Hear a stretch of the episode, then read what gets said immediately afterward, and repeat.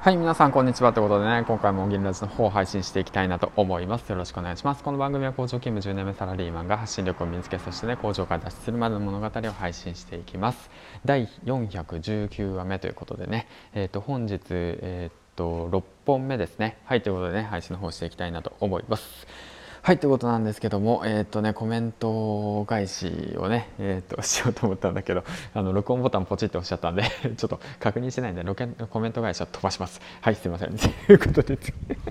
でまあ今回なんですけども、えー、っとね、先ほどね池谷さんの、えー、っとボイスの方を聞いて思ったことについて話していきたいと思います、えー、っと挑戦しないとコンテンツは生まれないというような形のね内容だったと思ですけども、うん、でねこれからねヒマラヤ配信だとか音声配信まあスタンド FM 等をね配信しようと思っている方に、えー、と伝えておきたいなと思うんですけども、えーとですね、あのやはりね自分の挑戦してることっていうものをね配信しましょう。うんそれがねやはりその自分のその価値になって、えっと、経験値になってでねそのなんていうのコンテンツになっていくんですよね。うん、池谷さんの配信を聞いて、まあ、僕も同じことを思ったんで、あのなんていうんだろうなその頭の中に叩き込むイメージで、えっと、今ね配信の方しているんですけども、うん、インプットしたことをねアウトプットするっていうイメージですね。うん、でそういったことでであとねそのなんていうの今まあじゃあ何を挑戦してるかっていうと じゃあお前は何を挑戦してるんだろうって感じですよね。まあ、今僕が挑戦してるってことは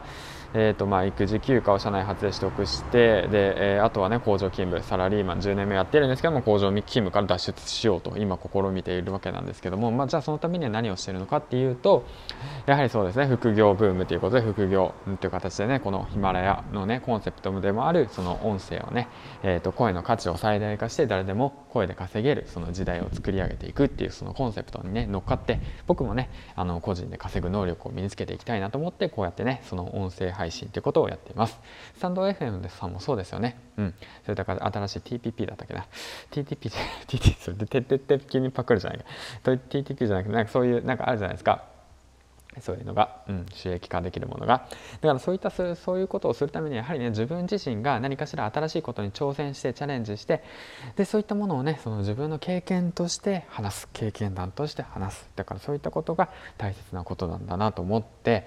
で今ね配信をしております。はいということなんですけども。うん。でそこでね、えーと、一つポイントなんですけどもあなたの話、まあ、まあ僕にもやることなんですけどね。をあの聞いてもらいたいなって思った時はその人がね聞いてほしい人がね気になること聞きたいなって思うこと。っていうものをね先にその何て言うんだろう話すっていうことがねポイントですね、うん、そういったもののこの話しながら自分の言いたいことを乗っけていくっていう感じなんですよね、まあ、魚釣りと一緒ですよね。よく言うじゃないですか。もうあの針のあの餌のついてない針を垂らしたところで魚は釣れないんですよ、うん、あまあリスナーを魚っていう表現してるわけじゃないんですけど、うん、だからそうなんですよね。だからしっかりとその何て言うんだろうな。まあそうです。餌っていう言い方はよくないけど人がね興味関心があることをそのしっかりと理解してから自分もね発信するっていうことがね大切ですそういったことをすると、ね、人に聞かれる配信ができるようになるんじゃないかなと思います。はい、ということでまとめていきますね。あなたのえ発信する時に気をつけたいこと、発信するべき内容は何かっていうことについてなんですけども、あなたが経験していること、チャレンジしていることを発信していきましょうねということと、